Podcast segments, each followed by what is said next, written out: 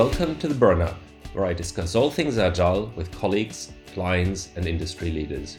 We will be giving you an honest take on tools and techniques, we'll share our experiences, debunk myths, and hopefully provide valuable inspiration.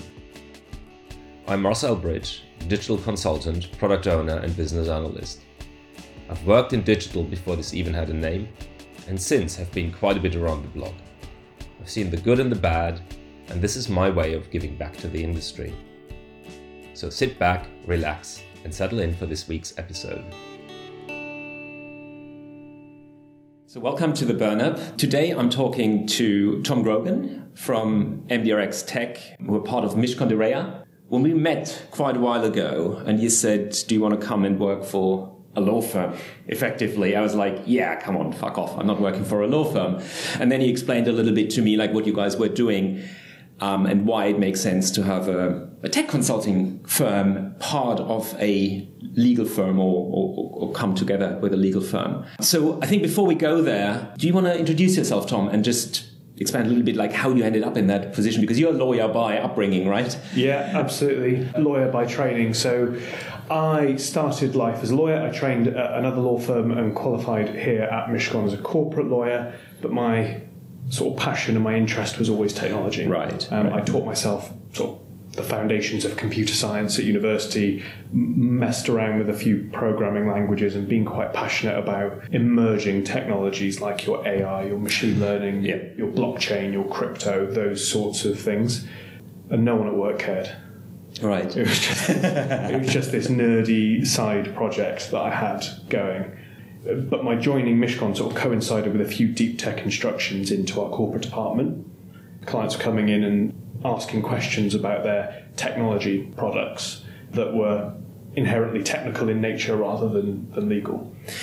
Can we just talk a little bit about Mishcon de Reya because they are quite a is it right to say traditional law firm or what because they don't do criminal law so mishcon is one of the uk's most prestigious law firms yes long history. It's been going for around 100 years.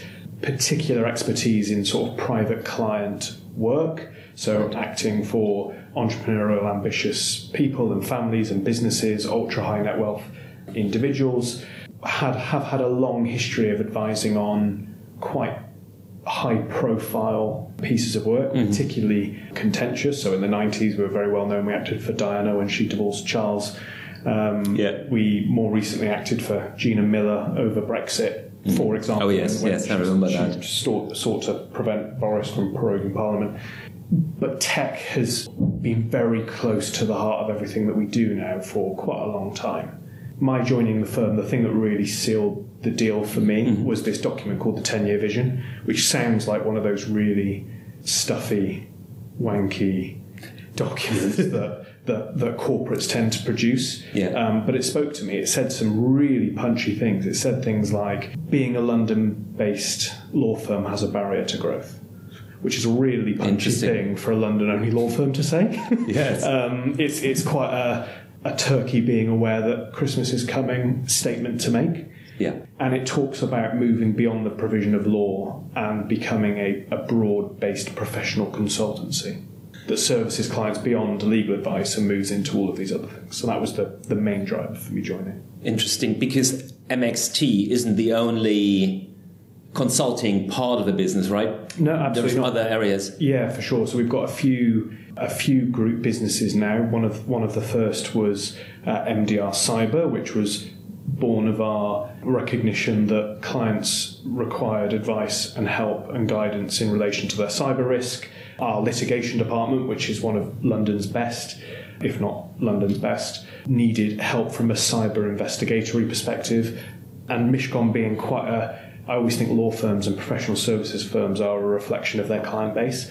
Yeah. We are an ambitious, entrepreneurial, um, quite an opportunistic organisation that sees opportunities and, and, isn't afraid to go for them. So, our then managing partner, now chairman, Kevin Gold, backed that belief that well if we can see client demand for it and we're adding value to them and it speaks to that broader MDR group approach we should just go and do it so we've got MDR cyber our cyber security practice we've got our brand extension business MDR brand management we've got an e-discovery business MDR discover uh, and we've got a, a multi-family office business in MDR Mayfair. MXT, mm-hmm. MDRX Tech, is the latest and now one of the fastest growing of those businesses. So, talk to me about that. So, you're the CEO of of uh, MXT, and what's what makes this special? Because incubators, tech consultancies, I mean, they're like a dime a dozen out there, boutique or not. But when we spoke initially, I thought, as I said to you initially, I thought law firm crazy, stuffy and old. But then again, looking at you know how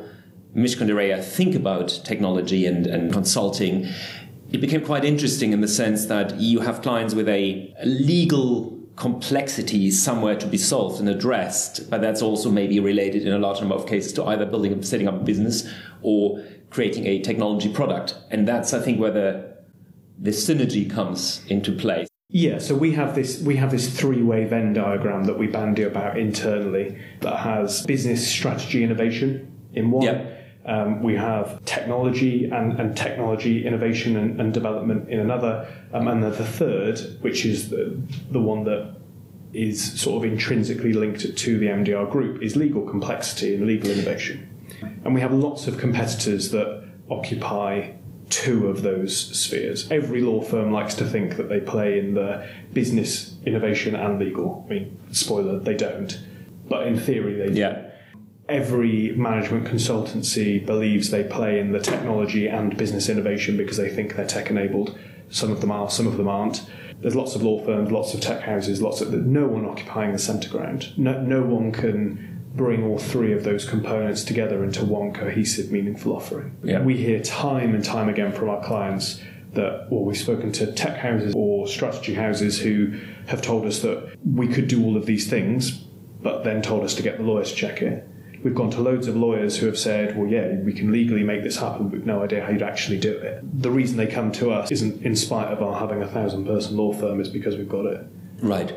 And what, what does that mean from a client perspective? So, what are the clients that can you make some examples of the type of client that approaches you and what problem they have to solve and how that then looks in, in, in practice? Yeah, so uh, an example recently we have a client who is well known in the ent- entertainment industry. He uh, has this sort of very ambitious, very broad plan to ultimately disrupt the way that creative industries fund themselves.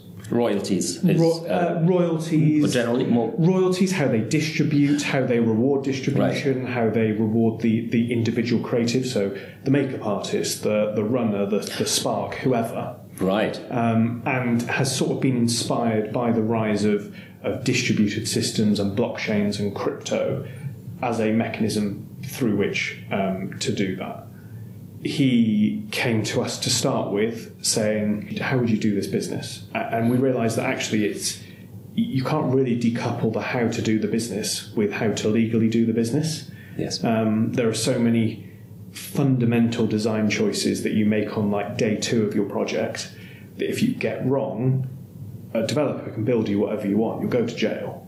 Yes. Whereas if we can structure it properly and we can make sure that the spirit of the law and the letter of the law is baked into the design. We talk about compliance by design underpinning everything that we do. Yes. Um, we can allow him to reach his ultimate business objectives, which is to disrupt creative industry and launch a crypto asset and engage a community while also protecting him and de risking the proposition from a legal and a regulatory point of view. So what you're doing basically is because what I see frequently when my teams in the past have built things that legal is always something you do after the fact. Yeah. Uh, and then you hope that you can somehow force your solution into the legal framework or you, you do a fudge to kind of make it work. Whereas what you're saying is you make, because it's so intrinsic to that business or that product, you, you, you bring it forwards and have it the, the, legal compliance is part of the journey of the design journey basically yeah and i think the i think the olden days of tech doing it doing it at the end was sort of okay in a in a waterfall approach you possibly do it at the start but then never look at it again um, yes. in a in an old school tech it was possibly okay because you just had to put a terms and conditions at the start but in the the new technologies that we're seeing all of the time so AI and machine learning, for example, yes. it's hard to retrofit compliance. Yeah. I spoke to Niall, one of our colleagues, around smart contracts, and as you know, once that's deployed to the blockchain, it becomes really hard to change it after the fact.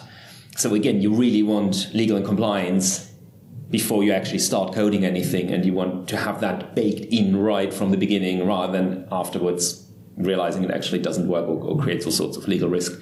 And, and it's super, uh, totally, and it's super important to make sure that the lawyers are being pragmatic as well, because the first question I ask is, well, does it actually need to be in a smart contract?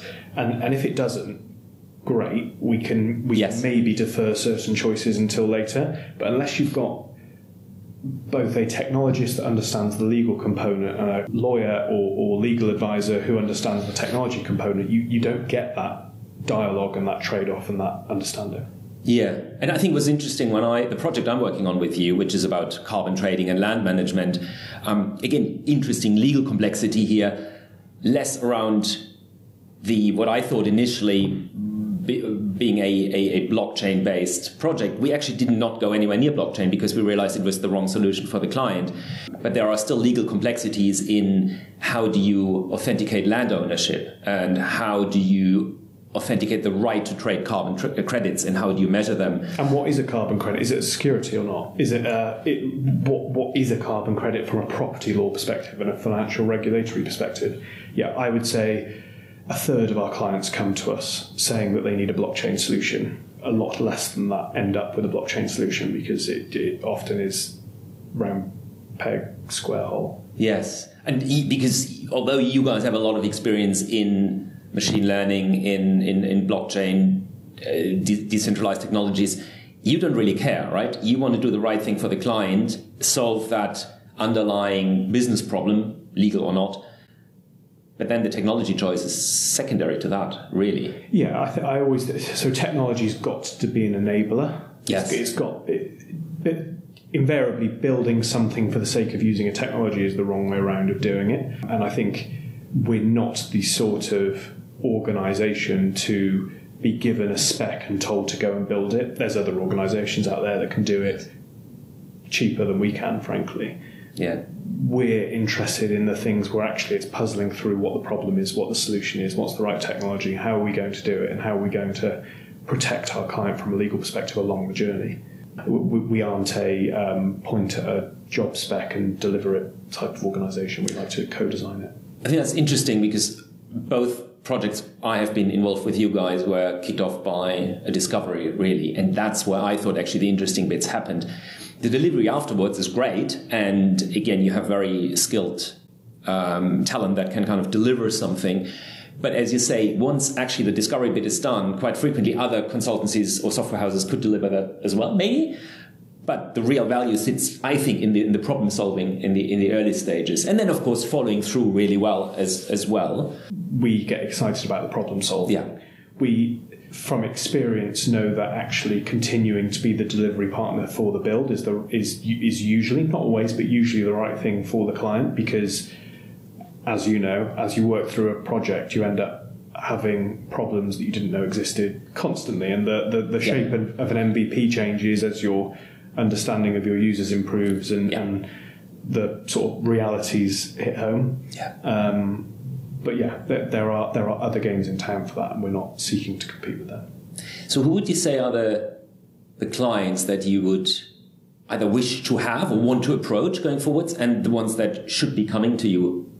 Yeah, so so generally, so generally, our, our client base is divided into one of three camps. So there's public sector, which we can almost carve out entirely, but government, as you can imagine, takes a lot of comfort in the knowledge that their innovation projects are being de-risked from a, from a legal ah, perspective. Uh, yes. In the private sector, there is then the the well-funded early stage business that is either seeking to be a new entrant into a market with a new innovative product or is seeking to digitally transform their existing operations, which clearly is not just a software development job. That's I mean, the software development is very secondary to the business change, business analyst, business strategy work that needs to map over the top of that, and the technology just plugs into it.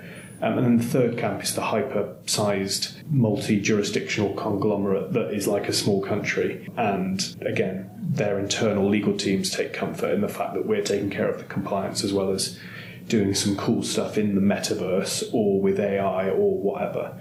All of our, I guess, the common thread that, that runs through all of them from public sector to, to early stage business is that innovative, entrepreneurial, ambitious attitude that, as I said, is sort of in the DNA of Mishcon and its client base.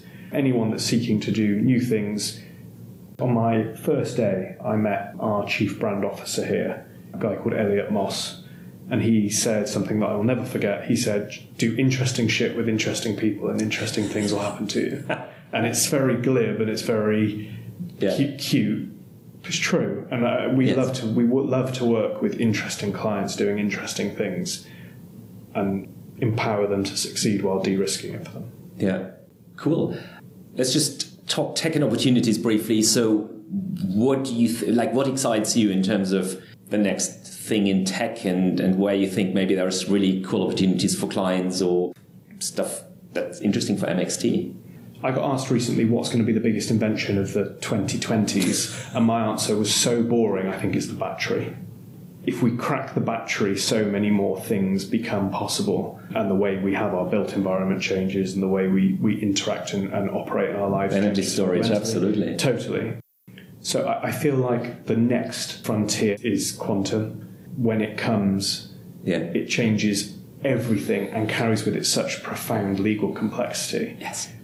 Both from a, a cryptography Oh, absolutely, yes. perspective through to a, a property like if thinking about the way that property rights have been dictated for the last well a thousand years in English common law mm-hmm. how does that match with a reality where something can be at two places in the same time? It's that there are, there are such fundamental legal challenges that quantum will bring that we're, we're we are I think well ahead of the curve, but there's still so many unknowns that we're still getting to grips with. In the next one year, I'm expecting to see uh, in the distributed systems world DAOs become a real thing. Last year was NFTs. Yes. I feel like I, I see NFTs being interesting, but only insofar as it's allowing people to exert property rights in the digital realm. Once you've got that, then DAOs and proper building of economies in a metaverse become possible, and that's quite cool.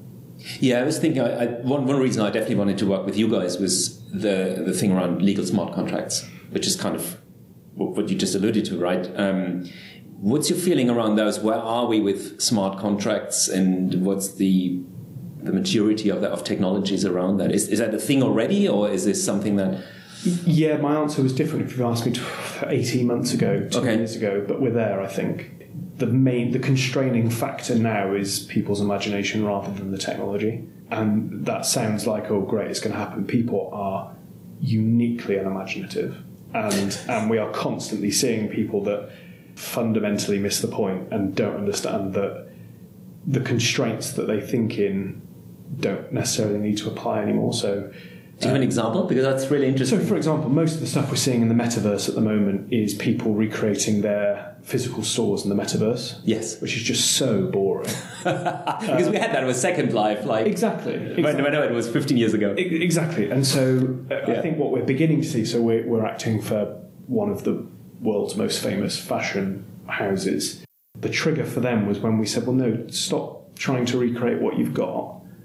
Imagine that physics wasn't a thing. Yes. then you can have a dress that's on fire or a catwalk that where they literally walk through four seasons pretending that physics doesn't exist and therefore time and space differs. That's where things get interesting. At the moment we're still at the let's create what we've already got. I mean we saw it with pure crypto. Everyone thought great we've got a way of transacting value. What's value? Money. And so we had so-called cryptocurrencies which were basically just trying to replace the way we do money with crypto. Yes. again it's just fundamentally missing the point. And it just shows that we're a bit unimaginative Yeah, it's really interesting. I'm writing a, a blog post series at the moment where because so many people ask me about what blockchain is and, and, and, and currency, I get really annoyed because people kind of know they have like half truth, and, and it's just also really dangerous. Um, and one thing I realized is this is actually all about decentralization of transactions and ownership in and tracking ownership of anything really and you can build on top of that. But as you say, just replicating what's in the real world, why, why would you do that? We Exactly. I, I, and personally, I'm less vested in the decentralized component of it. I'm far more interested in the in the ownership. If you know, web Yes. web web one is consume, web two is create, web three is own. Second Life, you could have you could I'm sure pay, I've never played it, but you could pay money and get an extra hat. Yeah. You didn't own the hat. You could pay money and get a house, but you couldn't get a mortgage on it or sublet it. Yes. Whereas if you actually own it, in theory, it's something that can be borrowed against or lent against or or whatever. All of a sudden, all of the things that we have in our real world become possible because the most fundamental component of sort of a 21st century economy is property rights. All of a sudden, that's possible in the digital realm that five years ago, I mean, it was possible five years ago, but was improbable. 15 years ago was just fundamentally impossible. And we've moved past that now. Interesting. Interesting. Cool. What's the next thing for MXT? So we're on a, a really, really ambitious, rapid growth curve at the moment. We're recruiting constantly. We're always on the lookout for really talented software developers, data architects, engineers, machine learning specialists, blockchain engineers, um, and then the business analyst, product manager, uh, UI, UX designer roles as well. So we're name of the game for us is is to recruit and increase our our bandwidth and our capacity. And yeah, we're just super excited for the next year to be working with going back to the interesting clients doing interesting things and helping them do it in a compliant manner. So, where can clients find you if they want to get in touch and just want to have a chat, maybe whether you can do something for them? Yeah, of course, anyone feel free to, to reach out. My email, tom.grogan at mdrx.tech, or our website, www.mdrx.tech. Thank you very much for talking to me, and uh, we'll have all the details in the show notes. Yeah, thank you. Cheers, Marcel.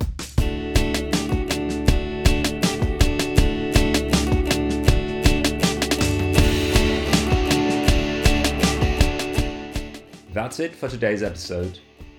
For further details, have a look at the show notes in your podcast player or on theburnup.com. If lean and agile are interesting to you, you may also want to pop by my blog at thedigitalbusinessanalyst.com.